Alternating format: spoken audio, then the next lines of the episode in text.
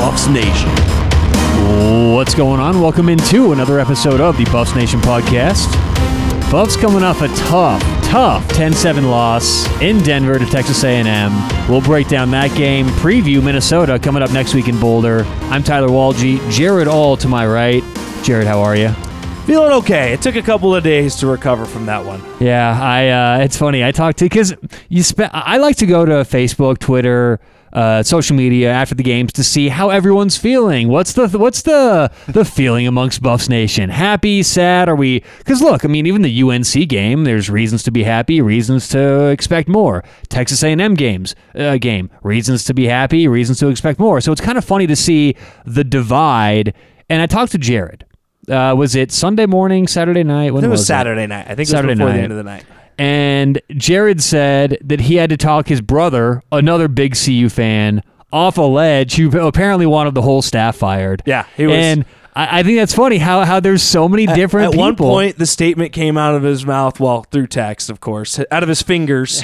uh, the CU is the Vanderbilt of the Pac-12. I'm like, Oh, no. okay, Yeah. I'm done. I'm done. I'm not listening to you. Who, by the way, Vanderbilt beat CSU this Uh, this big, weekend. big so win by. Vandy. No, but look, yeah, well, we, I know your brother. He's uh, he's a little emotional and he loves his buffs. And and that's the thing is for those who are upset, for those who are pissed and expecting more and all that. I'm not gonna sit here and tell you you're wrong because as a fan, as a fan base, nothing wrong with having expectations at all, and that's fine. Uh, and if you're one of those fans who's saying, you know what, see, you just hosted the number five team in the nation, held them to ten points, we could have won that thing let's not be all down. This is still, you know, there's still positives in Boulder. I'm not going to argue with them either. Now, I, I, I usually hate my, my days of radio taught me not to come in and say, you know, I'm right in the middle with this. But I unfortunately find myself right in the middle with this. I'm not too happy. I'm not so upset. I think we saw a little bit of everything this weekend. I think there's nothing wrong with the idea that I am very upset in the way CU lost that game. They they had that game in their grasp and they let it slip away. They didn't make the plays when they needed to. That stings. It hurts. But I am very happy with the fact that CU had a top five team against the ropes and really proved that they belong in on a field with that team. That's a big thing to prove to this fan base, I think. And that's the thing. I mean, that's why I think that it's not all bad, is because if you would have said last week, you know, when we were previewing this game, we were cautious. We it's Texas A&M, a lot of ex- expectations this year. And if I would have said to you seven days ago, okay, I can promise you, I have a fortune teller. Woo, okay, I can tell the future. This is actually what Tyler does on the side. so if anyone wants to, It is. Uh, and I said, okay, Buffs, they're going to lose, but only by three points. I think we all would have been like, hey, okay. I mean, we prefer a win, but I'll take it. But it's the way it happens, right? It's not just the end product, it's the way things go. So, like I said, a lot to get into today. Producer Ryan, how you feeling? How you doing today? I'm doing well. You know, uh, just like Jared, it took me a couple days. Uh, finally have my voice back. I was uh, a little squeaky there the day after. Got a little wild. But when you're playing the number five team, man, you got to bring the heat. I, my voice still is a little. I, I, I'm, a- still like I'm a little- recovering a little bit Well, today. I'm a little raspy. Me too. We've mentioned in the past, Ryan and I, we share season tickets, so we're sitting next to each other. And I don't know about you, Tyler, in the section you were in, but this was supposed to be a CU section. Yeah. It was not a CU section. This was an Okay. A and M section that we were in. So we were among the few But wh- CU where fans there. were you behind the CU sideline? Yeah, we were behind the CU interesting sideline. because I was in 110, which was the corner, uh, first level corner end zone opposite of where CU ran out. Yeah, so- we were right above you. Okay, and our our section was good. I thought there were a lot of CU fans. Well, it was it was weird because the section directly to the right of us was all CU. Well, hold on. Yeah, no, no, exactly. I mean, I want to know- be careful here, though, Jared. I, I I don't think I want to do some slant towards CU fans. I think the the Boulder ticket office reported selling around forty five thousand yeah. tickets. I was for actually CU. very pleasantly surprised at that. I, I had said previously on the show I thought you might see a 70-30 for A&M, and I don't think it was there. Well, I mean, eh, Mile High's a big stadium too. Yeah. and who, who blames them wanting to get out of College Station, come to Colorado? No You joke. know, so it, Well, it was plus uh, half of Colorado is occupied by Texans. right. But I do want to say this too. Of all the fan bases who come and occupy either, you know, it's Boulder or Denver, I had a good experience. Yeah, people who I met, people who I talked to. 100%. It wasn't like Nebra- Everyone, Nebraska it- fans. or- everyone was great. Yeah, exactly. You know, N- Nebraska rolls in here, You know, they, they have a team who can't even compete with A&M. And Can you imagine how insufferable Nebraska fans would be if they were a top five team, right? Oh, yeah. It, it, it- those are horrible fans. So so it's nice to see the juxtaposition of a, a good, classy, decent fan base coming in. You know what it is? It's the Southern drawl. it Got just it. gets me every Dude, it's- time. You're, you're not wrong. It's the Southern charm. It's like Jared. You It- feel like they're, they're going to hand you some sweet tea? a lot of things with Jared, it's his beard. it just goes past the beard transcends so much. yeah, but, it's uh, it's literally. I don't know if I could even like make it in life without this beard at this point. It's become me. All right, so let's uh, break down this game a little bit. Uh, CU took a 7 3 lead into halftime, and we don't usually start special teams, but I'm going to start special teams because the one consistent thing, or one of the few consistent things I kept hearing out of camp. Oh, this freshman kicker, man, ice in his veins. He's only I think Dorrell said he only missed once, and this was like the last week of fall camp. He's missed once, ice water in his veins. I tell you what, man. And uh, I guess that's just in practice because he's come out and looked horrible so far this year. I mean, let, let's be careful. He's a freshman, but Got two attempts. we have a, a kicker on the roster, Right. right by him, right on the bench, right there, who's proven he not only has accuracy but distance, can hit big kicks. I get the whole idea of as a coach wanting to get a freshman experience, and if he's, g- let's put it this way: if the difference between Evan Price and freshman who uh, uh, uh, Watts. No, it's uh, Cole Becker. Cole Becker. and Watts is the punter. Watts is the punter, Right? yep. Getting electric for Watts. Cole Becker. Okay. The difference between those two, if it's negligible, not that bad, you're gonna go with the freshman. You're gonna go with the younger kicker who can get better over the course of his career. But What about this thought though? but hold on. But I think Jared, th- they're far apart. I think that what we've seen so far, Evan Price is is, is a better kicker. Look, I, I don't I don't doubt that through the course of of you know preseason camp and in practices, Cole Becker is neck and neck. I, I actually, I mean, the, trust the coaching staff, right? They they were there, we weren't. But it's like, do we have enough now to see But that there's a whole wrong? where I'm going with that is there's a whole different aspect of all the pressure we can throw at you in practice. That doesn't get in the guy's head. He knows you're trying to do that. The pressure doesn't come from the noise. The pressure comes from the moment. Being in that moment, knowing you have a 50 yard kick, your first kick as a collegiate kicker to, to make a play. That was last week. This week, I, I don't have the exact distance, but it was a 40 something yard. what, what was kick. it against UNC? Do you remember that It one? It was 53. 53. and, and that went off the the crossbar. Crossbar. Yep. And then the, the one this week was was over 40. I, I'm looking at ESPN.com here. They just have it But at still, in the I mean, 40s. look- that's a lot of pressure to put on a kid, and and that's why my thought is you have uh, an asset. You know what you have uh, in Evan Price. Let him be your kicker to start the season. You can you can use Cole Becker as your kickoff specialist. Get him a little bit of you know some some game feel. Get that environment. If he continues to prove that, you can make that transition. You can always make that switch as you're going. It's three, so much easier in. to make that. And now, and yes, forth. you pull him out now, and, and it's it's like a pitcher. You know, it's like a goalie. It's it starts to get in your head. But I don't get that either. I mean, Karl Dorrell this year has been rather consistent saying they're going to put the best guys out there who give him a shot.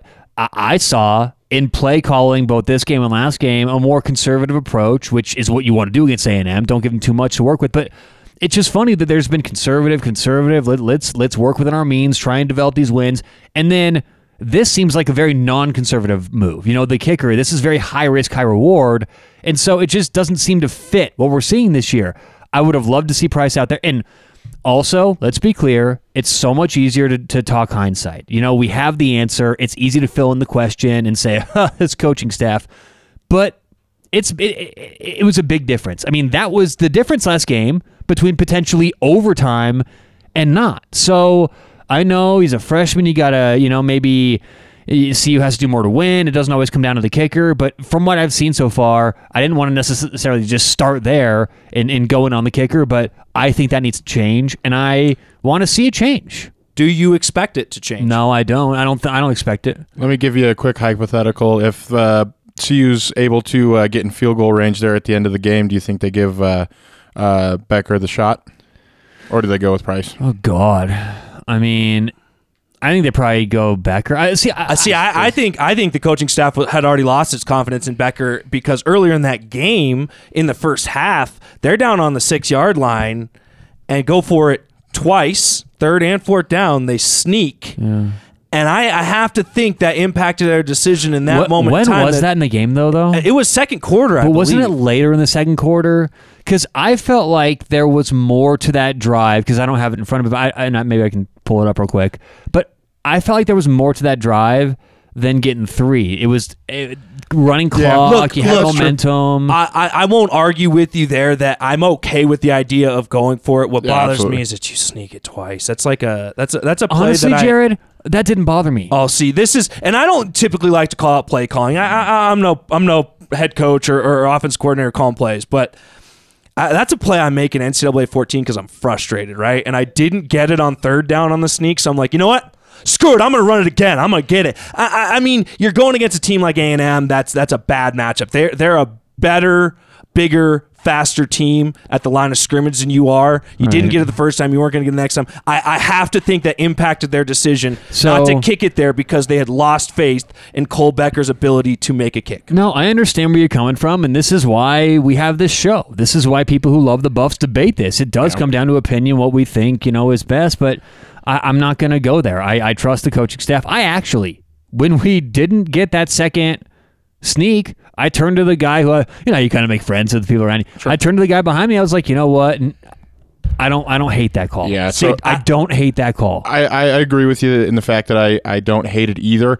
Um, it was just poorly executed. If you go back, I, I rewatched it, and um, unfortunately, that second sneak, uh, Brendan Lewis just once he gets the snap from center, he stands straight up and then oh. goes forward. Yeah. So it, it was just poor execution. You know that that's going to happen with young quarterbacks. Uh, well, regardless of, of whether you felt like it was the right call or not, I think that in my mind was a, a uh, not a turning point in the game, but that was one of those moments where right then and there I, I, I turned next to it was my brother sitting there with Alex and I said or, or with Ryan, my brother Alex, uh, and I said that that we're gonna look back at that right there. That moment we're gonna look back at. Well, You're on the wa- six, it was a big going in. moment. You could have gone up to 14 at that point. That would have been huge for the bus there. So there was about five minutes left. So this is the scenario I was talking about. Yep. There was about five minutes left in the first half, and CU was on a long drive. As a matter of fact, CU was in the midst of a uh, 12 play, almost 70 yard drive. Okay. So they were moving, they were taking time off the clock. It took a lot of time off the clock, almost six minutes. So think about it. CU gets the ball with about 11 minutes on the clock. They go 70 yards. The clock's ticking, five left. Coaching staff's thinking one more first down allows us three more plays, which pretty much gives A&M one and a half, two minutes to work with. So the, call the play call whatever you want. Quarterback sneak. Maybe they should have run something else. The idea in terms of the game theory, I love it. They were trying to milk the clock, keep it out of A&M's hands, and keep in mind the half ended seven three. You get that. Worst case scenario, the half is ending 10 to maybe 7, 10 3, something like that. And but you're getting the ball back. Exactly. So I like the call game game situation, game scenario, and after that, uh, A and M had a three and out. Then we had a three and out. Then A and M scored their field goal, and then it was the end of half. So uh, you know there could have been some time taken up.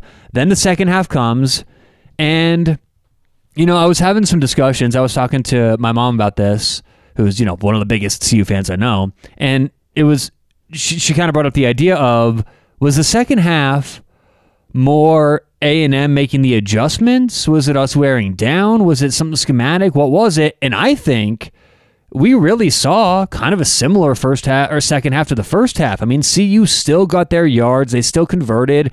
They didn't score, obviously, but I didn't think CU necessarily looked bad in the second half. I thought everything in, in halftime was good. And I think that's a good sign that this coaching staff, because how often do we see where first half, something weird's going on, right? We saw this with Boise and UCF a couple weeks ago. Something weird's going on. Okay, let's get into halftime. Coaching staff oh, uh, fixes it, and the better coaching staff wins. We've seen that a lot in Boulder in the past, or you know, with CU, where CU comes out, stuns someone, coaching staff gets in. And then in the second half, it's like, wow, Mike MacIntyre didn't do anything to change. Jon Embree didn't do anything to change. Phil and the coach didn't do anything to change. Karl Dorrell is tweaking enough, coming out in the second half, incorporating enough to where it's a good sign to me. This coaching staff is doing the right thing. I'm having more and more faith with Dorrell every week that passes. I love what I see on the field. I love what I see as an extension from this coaching staff, and things are very good. But overall, like I said, I don't think they were bad in the second half. Didn't have the great stats, but I don't think they were bad. One thing that stood out to me on the scoring drive that the Buffs had, and, and really any of the drives that they were successful, was Brendan Lewis being utilized as a runner. And now a lot of that was not necessarily you know designed runs. It's him scrambling, getting out there and making plays, but that's something they lacked in the second half. And and I and I I think again, part of that is just him getting out and making plays on a couple of those drives. He had that that long 30-yard run, but I think that's something that the Buffs coaching staff needs to do a better job of understanding his skill set. And the best thing that he can do to open up things for him as a passer is to be utilized as a runner. I, I get that you don't have a lot of depth behind him. You need to be smart in how you do that. But the when you're watching Brendan Lewis out there, that's when he looks most comfortable is running the football. I mean, for sure, uh, and that's what they. He, he looked uncomfortable to me in the second half. Yeah, I think so too. And it's not it's not the most promising thing ever. You know, you want to support him and back him up, but um, the stats so far are not great. And again, I know A&M has a good defense, but 89 passing yards last game, one interception. Yeah, let's do be straight with that. This is the best defense C will play this year. Yeah, I think Oregon is up there. Uh, but this is this is the best defense, the the most talented defense CU is going to play this year. No, for sure. I mean, first game he only threw 15 passes, 10 to 15, much better, you know, production. But it's just you, you look around the NCAA, you see these quarterbacks, you see the production, and you just wonder. I mean, I don't know if this formula is going to work all year for the Buffs. Eventually, Brendan Lewis is going to have to throw for 200. Like he's going to have to have a game where he airs now. Now he looked a lot better. He looked so much more comfortable this game. Right. But this can't keep up. I would have liked to see them uh, take take more chances. You know, I think uh, there was only one one deep ball, like one true deep ball thrown to uh, to Arias, um, and I think that was in the first half, and and that's why I'm, I, I kind of disagree with you a little bit, Tyler, on on the coaching adjustments. I felt like they got way more conservative in the second half, and almost almost kind of tried to play not to lose rather than to win, and just kind of let the defense, um, you know, keep their heads above water, and hopefully they could, you know, hit zeros on the scoreboard. Yeah, and maybe that's something that this coaching staff does need to change moving forward. Is maybe put your foot on the accelerator a little more Yeah. and try and score. And I think that you're probably right. What happened is they did what I did. It's like, whoa, it's halftime. yeah. They're probably all in the locker room like, what? yeah, exactly. That's uh, seven three. Sitting You in the audience of that game, you know, in, in, in the stands, you're watching the the tide turn for A&M and it was it was getting to that point where and I'm sorry I'm, I'm I'm I guess I'm kind of a sick person that I enjoy just like watching a whole fan base get crushed You are, and you Jared. could see it the the the feeling in their eyes and their faces that uh, late Yeah. in that fourth quarter they thought they were going to lose that Or, game yeah, especially that, And- uh, that and- fumble. yeah, and that fumble happened, and you you really as a CU fan, you was like, oh my god, that was it. That was the play that needed to be made. And and to, to Ryan's point, I think they went three and out right after Yep. in that drive. They did nothing with it. They did nothing to sustain anything.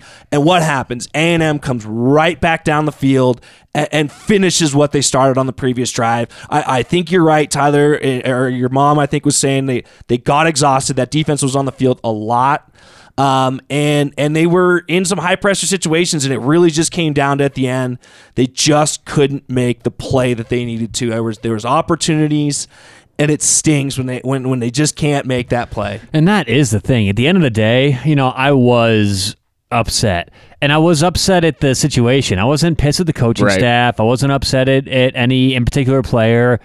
It's just so frustrating as a CU fan to get that close. And I mean, I start doing the whole. It, it, it is. I mean, even it even gets to me right now. You know, on Tuesday, it's like if they would have won that game, we're probably ranked, you know, around 23, you know, 22, 23, 24, with a, a really good shot to win at home with so much momentum, going to Pac 12 play, a top 20 team. And I started just, now it's all moot. Now I'm just, Now you you're just snowballing. and now I'm just making myself crazy going this whole what if situation. But that's where it gets me. It's just like so close, Yeah. you know, and it just doesn't. Well, well, as longtime CU fans, that that particular fumble, you were you almost felt like, oh my God, things are going to start going our way Right, finally. right. It always feels like we're on the on the wrong side of, of luck, and and I thought that was about to change it, and and even in that situation, you don't you don't necessarily have to put points on the board.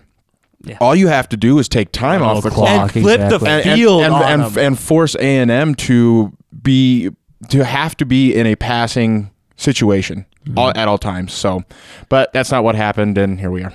Uh, CU, their offensive production, like we said, Brendan Lewis, 13 of 25, 89 yards, uh, no touchdowns, one pick, 3.6 yards per pass. That's just, that's just going to have to come up, guys. I mean, Absolutely. Well, and and hey, that's something I called for last week, and and it's really what you saw from the coaching staff was get the ball out of his hands. They did a really good job of that. There's a lot of stuff around the line of scrimmage. They didn't run much deep, and I'll say coming away from that. Boy, you have to open it up a little bit more. It just allows them to tee on, I off mean- on you on that. They could tell he was making one read. And, and the thing is, CU is trying to be balanced. I mean, CU ran the ball 35 times, threw it 25, I should say 38, uh, ran to 38, threw it 25. So, I mean, it's slightly towards running, but the production's not there. 171 on the ground, 89 through the air. So, it's not the best situa- er, It's not the best scenario ever where we're going, hey, our quarterback looked a lot better, and his stats are 13 to 25 for 89 yards. So that's the only thing. I like those short passes, and I mean, I don't know. You know, that this is the game. You, you don't wait. It's college football. I know that if you're Alabama, maybe you have a couple things you're waiting because you know you're getting to the SEC championship game. For the Buffs, it's like this was the the you know yeah, you but you everything on the saw we here. all saw the same. You know, Brendan Lewis week one that was was overwhelmed with some of what he was seeing against Northern Colorado, and I think it was wise by Darrin Chiaverini to put him in situations to be successful. He was making one read, he was reading one half of the field, he was not getting thrown everything at him because you didn't want to overwhelm him in this moment. You allow him to be an athlete out there playing. Well, and that's why everyone freaking out about play calling on Facebook and Twitter and social media. I think a big part to this is Darrin Chiaverini is protecting Brendan Lewis. Yes. You know, I mean, and, and there are some who say play calling has been bad for a couple years, which I probably wouldn't agree with. But uh, I, I think when you just sit and pick ch- cherry pick play calling, I don't think that's a very good way to analyze coaching Sure. staff. You know, unless you're a really, really knowledgeable, you know, coach or you've played football or something like that. It's like or you run two QB sneaks in a row. Just or you're on two QC But my point is, look at this the production that Montez had here, and I mean, you go back and even Liufau was uh, Shiv calling plays for Sefo.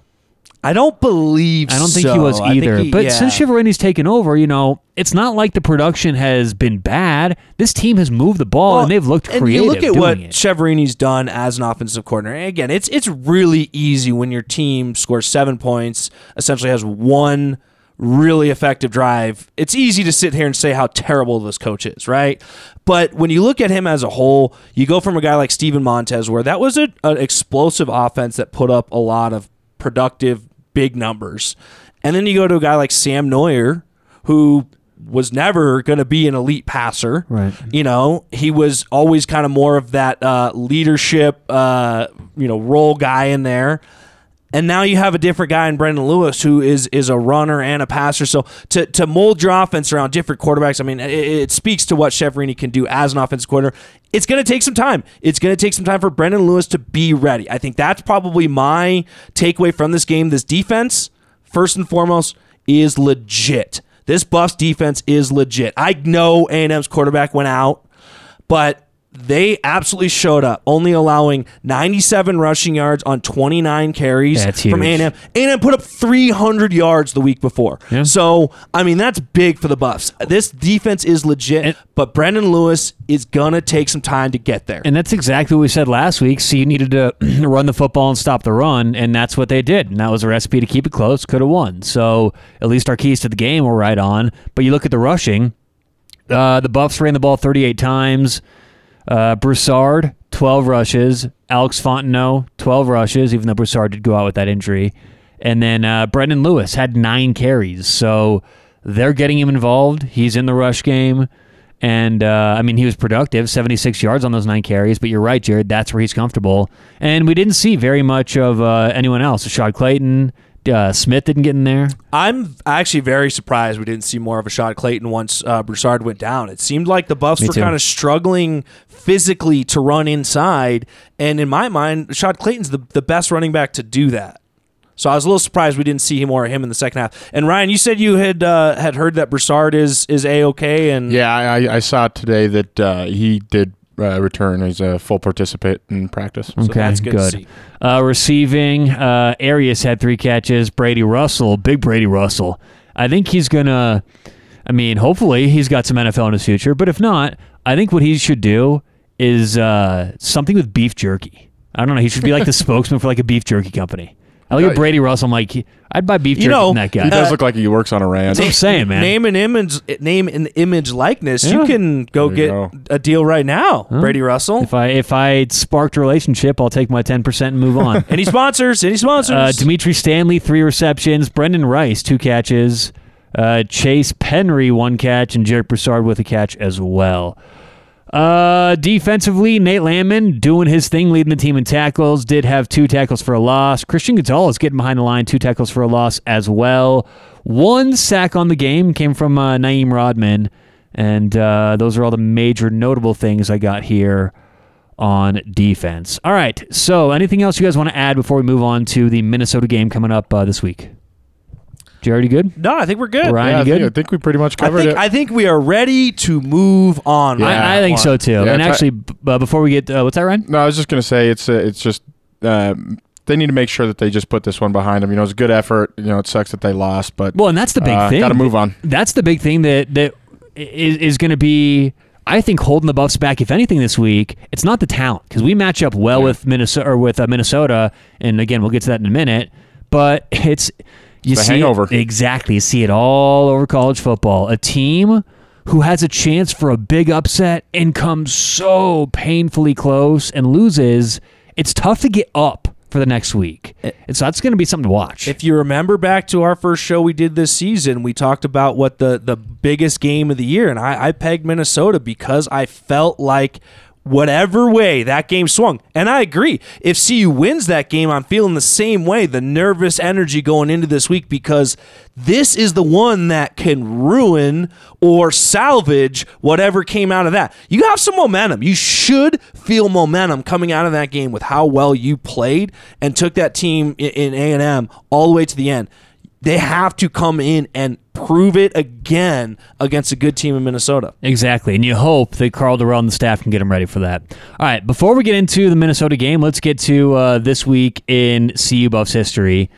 Uh, Ryan, what do we got uh, this week in Colorado football Buffalo's history? On September 14th, 2013, a home game against Fred- Fresno State is canceled due to record rainfall and subsequent flooding in Boulder. The bu- the flood. I remember that the flooding. I remember the the flood. floods of 2013. It is just the second game postponed or canceled in school history. Uh, the other one being November 23rd, 1963. A game against Air Force was delayed two weeks due to the assassination of JFK. Wow, and obviously that was uh, we we've got to update this, and we we get all these off of uh, the CU website. They've got a whole Colorado history thing, but they need to update that for COVID because they had some games canceled last year. Yeah, that's true. Yeah. Oh. Yeah. Good call. I didn't even think about that. Yeah, right. I was just trying to forget about that whole year. So Yeah, we're pretending it doesn't know. exist. but uh, nice job this day in Colorado football history. All right, Minnesota coming to town. Minnesota is one and one, just like the CU Buffs.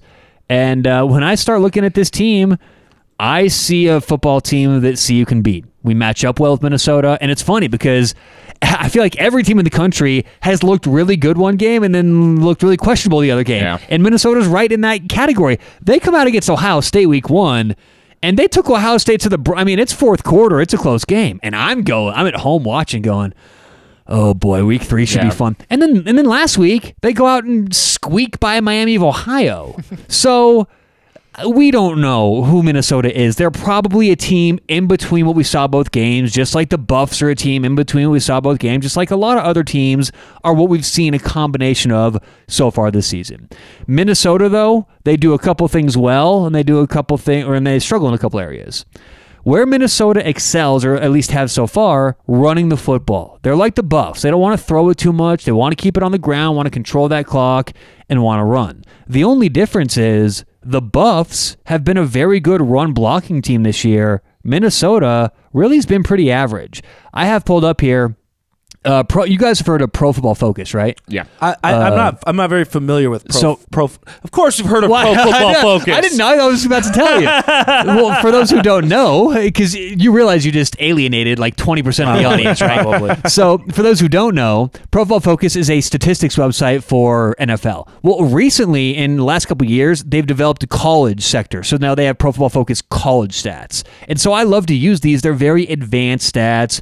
What I love about this is they grade college players with the same kind of uh, metrics they grade pros with. And what I like about that is it doesn't matter, it takes into account what uh, how tough is your opponent? Should you be dominating them? Like should it because obviously Colorado's line is going to grade pretty well against UNC on a flat grading surface. But if you grade it on a curve, now everything's even. So it doesn't matter if you play Ohio State or UNC, you're going to get a good even grade. And what I and uh, what I see here is Minnesota with a 61.1 run blocking grade. That's good for about 75th in the country. And uh, to compare that to Colorado's run defense, CU's run defense is 19th. We got a top 20 run defense. And that's just so far with the stats that we've seen. I think Texas A&M, even though we handled them well, kind of dug into that a little bit. Even though 3.3 yards a carry, CU's had a good defense. I think that shows how many good defenses, you know, or how many teams have played easy schedules so far, right? Right. Like uh, Auburn, they've played Alabama, Tech, and I think it was Alabama. Yeah, Alabama State and Ac- Akron. in Akron, right? So they're going to have a great defense because of that. But CU, who's played a top five team, still 19th against stopping the run. So I think that's the one area where CU has an edge. And one one thing Minnesota wants to do. The, the Golden Gophers want to run the football, and Colorado's not going to let them do that. So that's a good thing. We're going to start off really comfortable where CU wants to be. So that's kind of the first thing here is Minnesota wants to run the football. I don't know if they're going to be able to. Well, and add in the fact that uh, their star running back Mo Ibrahim went down week one Oh, against right, Ohio yeah, State yeah. and out for the season. Now they do still have a good stable of running backs there, but he he was the the Big Ten Player of the Year, Offensive Player of the Year last year. So that's a big loss for them. He put up big numbers in that first uh, week one game. So uh, Trey Potts is the the starter now and has looked really good as well. He's averaging 4.8 yards per carry. So he he is you know fairly productive there. Uh, that's what they want to do though. That's the type of, of offense they are going to implement. So I think that plays well as you mentioned into CU's defensive game plan because if you can stop that, that makes Minnesota very uncomfortable. Exactly. And like I said, CU matches up well against them. Well, some of our skeptical listeners may be saying, well, hold on. Didn't Ohio State match up well against them? What they do against the Buckeyes? They did run pretty well against the Buckeyes. 50 rush attempts for 203 yards, but Ibrahim had a 56 yard rush and a 35 yard rush. You add those up together, that's 90 yards of the 203 in two carries. So as long as you can stop those big rushing plays from happening, that's what I'm worried about here. It last week, it was the big passing plays. Make sure that secondary doesn't get burned. Christian Gonzalez on the out. This time, it's like make sure you you because the Buffs, I think, in the middle are going to be good this game. It's just containing the outsides, not letting them get loose and and, and rip off these big runs. That's the only way I think that uh, rushing attack's going to kind of get to the Buffs defense. Uh, in terms of their passing game, nothing really great so far. And I mean, that's probably what they're saying on a podcast in Minnesota somewhere about the Buffs offense, right? Gopher Nation. Exactly. right? But it, it's it's just how it's been. I mean, their quarterback Tanner Morgan, uh, 22 of 42, 317, 317 yards. You know, three touchdowns, no picks. He's only been sacked three times, so that's the thing too. Is he he hasn't been been uncomfortable a lot, and that is you know if, if Minnesota does get put in a position where they have to throw, which I think will happen, hopefully Carson Wells and company can pin their ears back and kind of Yeah, I can get home. Yeah, that's some something I noticed uh, against A and M. We didn't get great pressure on the quarterback. I mean, looking at the A and M offensive line, I say probably the smallest guy is about 320. I mean, they are absolute monsters. So yeah, getting the pressure. Um, uh, against Tanner Morgan is going to be is going to be huge. Um, I j- wanted to ask you real quick. What does uh, what do the CU uh, defensive backfield grade out at on Pro Football? Let me pull it up here in a second. I'll, I'll wait for uh, uh, Jared to talk about the passing in, in our defensive matchup, and then let me pull it up. It'll take a minute or two. Sure. Um, but uh, Yeah, and you you look- want me to look up CU's offensive line?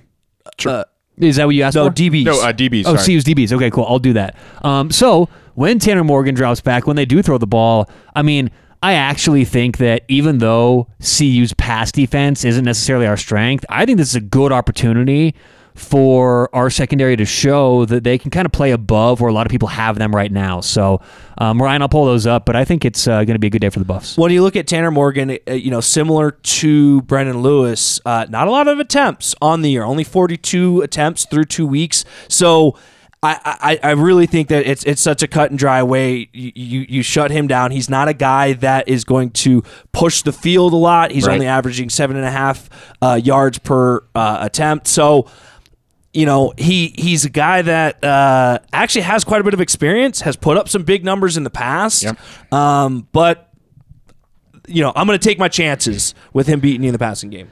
All right, so here I have pulled up uh, CU's defensive backs.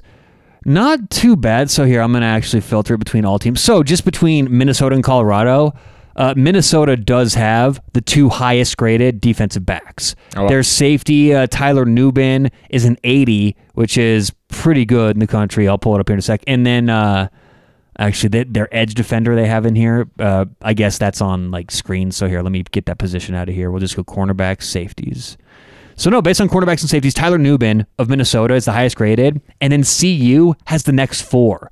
Tre- uh, Wow. Yeah, exactly. So uh, Mekhi Blackmon, Christian Gonzalez, uh, Mark Perry, they're all grading very well right now. Cool. So yeah, um, that's a good sign. And let's see, Christian here. I mean, this is the one that kind of you know Christian Gonzalez. Um, is he the youngest on the on the of the DBs right now? Uh, at least of the starters, yeah, certainly. Yeah, he's I mean, he's it- the only one that's a freshman, I believe. Still. And, and remember, the one thing that kind of impressed us from what we saw last year, at least me, was his tackling. You know, he's not afraid to get in there and tackle. And he, I mean, he grades well for tackling. He's he's improving here Uh, in terms of pass defense. He's 25th in the country right now. Yeah. So he's good. So I mean, for all Buffs fans, um, he's definitely going to be playing on Sundays. you know. Yeah, definitely. But Yeah. either way, uh, that CU secondary is grading out pretty well. So when you kind of boil it down, when Minnesota has the ball, I just think they're not going to have many options. Okay, Right. they're not going to be able to run the football. CU's going to stifle that, and when you become one dimensional, by definition, it's tough to do anything. Now, obviously, they can heave up some hail marys and come down with some, you know, with some lucky passes. But overall, through the course of four quarters, I think that CU does have a way, at least defensively, to stop Minnesota. Now let's talk about Minnesota's defense and what they do well. Because Minnesota, they're actually pretty multiple. Okay, against Ohio State, they did have a tough time stopping the run, but that's Ohio State. Now CU, I think, should start there, look to run the football, establish that ground game, because Brendan Lewis is going to excel when the running game is doing very well and when he's a part of it. Because when you get him outside the pocket, you get Broussard working, you get these other guys working, that's when things open up downfield and, and make it easier for Brendan Lewis to do his job. So if we do ask for him to go downfield and make some of those you know bigger passes, it starts with the running game. It actually starts up front. Well, and you said it, Tyler. Get him out of the pocket. I think he is more comfortable outside the pocket, being able to, if the play breaks down, if he doesn't see something, he's already in a position to make a play with his feet. When you when you try to force a a guy that's an athlete to stay in the pocket. It, it's a small space. It's quick reads. There's a, there's a whole different ball game there. So get him out of the pocket. Use those RPOs. Use different scenarios to get him in space and attack the defense. You start running at that line of scrimmage. See if those guys, those linebackers, those safeties have to respect that because he's a great runner. And then you should have some nice wide open throwing lanes for him. Yeah, I think so too. I mean, there's nothing that Minnesota does that I think threatens CU. And it's funny because it works both ways. But Minnesota's defense, I would say, as a whole, there's not really one area where they are great, but they're pretty good across the board. Now, I will say the one or the couple areas where Pro Football Focus uh, uh, College has them uh, pretty below average is coverage. So their entire coverage, you know, scheme, ability to match up with receivers, um, and I also want to put this out there again. They keep into account that they played Ohio State. They understand those receivers are really good, so that that's taken into account. So coverage and uh, oh no, it's just overall. De- so yeah, coverage and then I guess technically uh, rush defense, like I said, but that's the main thing. So they're pretty good everywhere. Coverage slips off a little bit, but I think as long as CU is humming and running the football and opening things up, it should be okay for uh, for this team. So, uh, keys to the game. Do you have specific keys? I've got a couple here, Jared. Yeah, and I, I touched on it just a moment ago, and that's uh, you know getting Brendan Lewis out in space, getting him running the ball, utilizing that to open up the passing game for him. I think that's key. But also get those running backs going to Take some of the pressure off of Brendan Lewis. You can't put it all on him right now. I think that uh, see, I, I want to see Brendan Lewis throw the football. Okay, and I know I just talked about the run game. Now we got to get that going, and that is important. And, and see success, finding that balance, it, it, it works together. And I think that you open things up in the back end by bringing those safeties up and then creating space. However, if they can do that, if the Buffs can open up that space, you got to get Brendan Lewis going. I don't want to go into Pac-12 play and he's got under you know 250 total yards. This is a really good opportunity against a team like I just said. If they struggle one area in defense, it is in coverage. So this is a good opportunity, I think, against a team who may be overrated in their ability to stop the pass. And what I mean by that is no one's walking around saying, oh boy, that Minnesota team can stop the pass. But we have this idea of Minnesota in our minds and they're a good team. They're a Pac-10 or they're they're a Big Ten team. They're going to compete this year. They're they're right kind of on CU's level. So I think we have this idea of, you know, they're eh, don't air it out. Don't do anything, you know, to to to risk the win here. But I think this is where you do it. I think Brendan Lewis can have real success here. Go downfield, and come on, guys. We saw it last year in the Alamo Bowl. We saw shades of it last week. I've seen it. Look at back at his freaking high school tape. Okay, he can throw the ball. It's not like he's got some wimpy arm. He's I think he's just apprehensive so far. He don't want to make a mistake, and I'm okay with that generally. But I want to see him air it out here. I want to see some vertical, you know, I want to see go downfield. And it's not like we don't have the guys on the outside to do it. Now, there is a suspension this week. La'Vontae Shenault, Ryan, uh, you want to bring us up to date with what's going on with him? Uh, yeah, so La'Vontae Shenault has been suspended indefinitely by uh, by Coach Dorrell. Um, it did come out uh, in an interview with Dorrell um, while he was taking questions from the media. He did say that um, there are there is a way for um, La'Vontae to be back on the team this year, but there are some stipulations that uh, Shenault needs to uh, adhere to for that to be a possibility. So we won't have Shenault for the foreseeable future, um, but we'll keep our eyes on that and see how it turns out. Obviously, whatever's going on there, we don't want to speculate. We hope he's taking care of everything. Right, and, and I'll just add this is the now the third time Coach Dorrell has suspended him, and Dorrell's eight games as the CU head coach. Yeah, it's not good. Not a good look at all. Um, but you know, we don't know too much what's going on. Like I said, we won't speculate. We hope that he's straightening out whatever's going on and he's fixing it, you know, himself or whatever he needs to.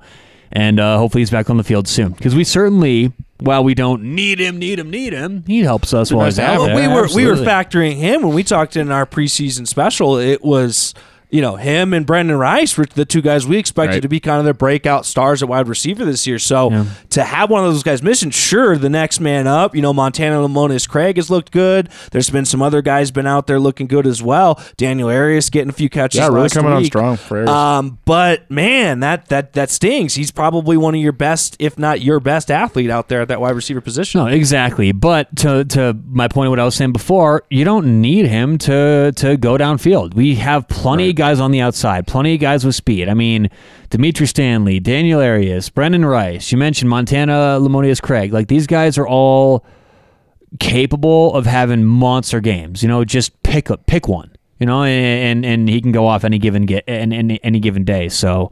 Um, that's what I want to see. I think that could really help the Buffs. And remember, last week my keys were run the ball, stop the run. And I know a lot of people are like, eh, cliche. That's what they all. No, that was part of the game. We saw it play out, and it almost led to a. Yeah, a look, it's what it's what had them in that game. Exactly. Here it's different. I think CU's going to get their rushing yards, so that's not key to me. What's key here is that Brendan Lewis finds some success through the air. Defensively, I think it's fine. I, I don't want to, you know, that that's my job actually to say it's fine. It's the coaching staff's job to not. Yeah, I want to be careful that we're not just glossing right past this one, Tyler. This is a team in Minnesota that two years ago, the last full season they played, they went eleven and two. No, I know. You know, PJ know. Fleck's a good coach. Uh, there is uh they have a, a game plan. They have a style that they play, and D- CU's defense needs to show up the way we have seen them show up, and I think that's where a lot of your confidence in this defense comes to play here is they have showed up these first two weeks. They've looked really, really good. That same defense needs to lead the way. That's what's going to need to lead the Buffs this season is this defense. That is the strength of their team, and I think it needs to lead the way this weekend as well. Yeah, I mean, and that's why I am confident about the defense is because they have looked good so far. That's what we're going to have to rely on. And I just think that again, looking at this specific matchup, I'm confident. I think the Buffs do a lot well that where Minnesota struggles, and, and I don't foresee this defense giving up too many points. Now, I do wonder, can the Buffs move the ball? Can the Buffs score? We haven't seen a lot of that this season. 34, 35 points against UNC.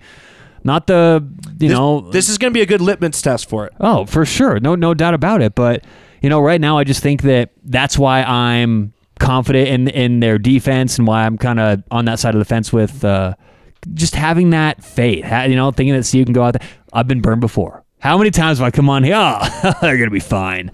And we're here the next Tuesday going, oh boy, I seem like an idiot now. I just think this matchup is uh, is a good one for the Buffs. So, all right, uh, anything that you guys want to add before we get out of here today? Any notes we missed? Anything? Uh, actually, we'll talk about Clay Helton before we get out of here. But anything with this matchup with uh, Minnesota coming to town? This game is Saturday. Is it eleven o'clock? 11 o'clock. Saturday, eleven a.m. Bright and early. Folsom Field. I did not sign off on that. Folsom Field, and uh, yeah, should be fun. Um, I got one thing, uh, and it's not really a key to the game, but something to watch for. Last week uh, versus Texas A&M, uh, half of Zach Calzada's uh, completions were to running backs, so something to keep an eye on for this week. Um, especially you know not wanting whether whether they were designed to go the running backs or they were check downs, swing passes, whatever it may be. Um, watch out for Minnesota trying to um, get those get those running backs in open space. So something, Okay. something to look it- for. If I'm like that. correct, the uh, play that won the game was to a running back. yeah, Jared, we're trying to forget about this. I, no, I, Thanks, I, I think it, I think it bears mentioning because Yeah, for sure. it, it was a running back. Not only was it a running back, but he was being guarded by a defensive end, which you know oftentimes it, you you run into those situations Yeah. when you have blitzes when you when you try to attack the, the quarterback, you're going to end up with a mismatch, and it was it was well read by by A and M, and they made the play, but. Certainly, something that Minnesota will be looking at, Absolutely. especially being that the strength of their team, even without Mo Ibrahim, is their running backs. strength of both these teams. All right, so uh, before we get off this last point for this game is looking right now at the overall r- team rushing grade. So this boils everything down to one number. And uh, I'm not going to give you the number because that's tough to con- uh, conceptualize. I'll give you the rank. CU is ranked 11th in the country in their total rushing game. Let's look up. Uh, See, I think that's fairly fitting. I mean, they looked really good Minnesota? against a bad UNC and and looked okay against a very very good A&M. But again, Jared, it's not just how you look; it's it's a lot of advanced stats that take this into account. So CU number eleven, everything taken into account. Minnesota, eighty fourth. Okay, Really? so both teams do this very well. One team apparently does it better than the other. So, uh, score predictions. I'm going to take the Buffs 31 20. Okay. Ooh, putting I- some points on the board. huh? Exactly. I think we get points, but I think that even though I think the key to the game is Brendan Lewis airing it out and getting confidence going downfield, I think a lot of that probably comes on the ground. You know, some some long rushes, and uh, let's let's put some points up. Let's go into into Pac-12 play confident 31-20. I got a little bit closer than that. I think it's going to be a tight game that the Buffs uh, they win with a, a big kick from our, our buddy Cole Becker late. Oh, I love fourth, it. I love the positivity. Uh, I'm going to take them 24-21 in this game. All right, Ryan, what do you Uh, got? I'll take them 21-17. All right, love it, love it, love it. Let's go Buffaloes. Saturday, eleven o'clock a.m. Folsom Field. Ralphie's running again. Let's go, a little Ralphie. Um, before we get out of here, uh, Clay Helton fired. You you fired. You're terminated. You guys ever watch that one? Uh, Arnold Schwarzenegger. Yeah. He did a version of The Apprentice. The Apprentice after Donald Trump left, and instead of saying you're fired, he would go, "You're terminated." How did that not take off? All right. But uh, Clay Helton terminated from USC. So, what does this mean for the Pac 12 South? What does this mean for USC? And who do you guys think they're going to hire next? Um, and I'll start off with the Pac 12 South. I think this is a really kind of good opportunity for the Buffs. I mean, the Pac 12 South is not that deep this year. UCLA is looking really good, I'll say that. Arizona State's looking pretty good. I'll say what, Jared? What do you mean this is good for the Buffs? The best thing for the Buffs was to keep Clay Helton at USC. You know, like, like I'm, right. like I'm seriously, we're looking at them what four weeks out now, three weeks Okay, out, I guess. and I'm like, damn it, now this is going to be a right, tough game. Let me let me correct myself. What I meant was this is the best for us this year because I think if Clay Helton stuck around this year, it's still going to be a tougher game than some interim head coach. I, and because we'll have a couple weeks to work with for this interim head coach and get to know what he wants to do. So the AD of USC, who's Mike Bohn, by the way, Mike Bohn goes up to the to this uh what? What if he hires Dan Hawkins? Oh my god. I I actually thought he was saw going to say something serious. Ryan gets his look on his face. I'm like, what? so Mike Bohn goes to, the, to this interim coach and says, okay, you've got 10 games. Prove yourself. We've hired from within a lot. And if you don't do well, and if we don't hire you, you can easily get a coach somewhere else in the country. So this dude, whoever I forget his name, he's their D-backs coach. He's going to be fighting for his job, fighting for his life. We're going to see everything he's got from game one. There's going to be no saving anything. It's going to be all out there. And I trust our coaching staff over the interim coaching staff at USC. Uh, what was So I think it's the, the AD's name again? Mike Bohn. Mike Bohn.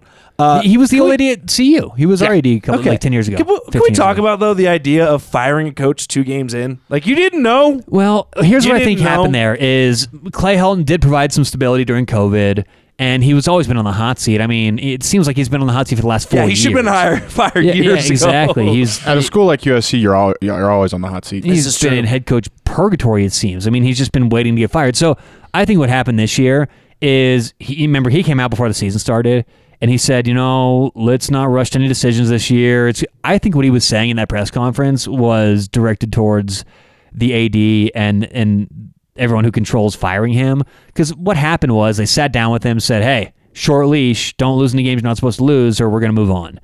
And he kind of saw the writing was on the wall. So, you know, And I, they lost a bad one this weekend At the Stanford. Stanford, Stanford. yeah. yeah, and it wasn't close, and it was at USC. But I, I just don't get why this. Look, this is separate as not a CU fan because you're right, Jared. The best thing for the Buffs would have been keep Clay there.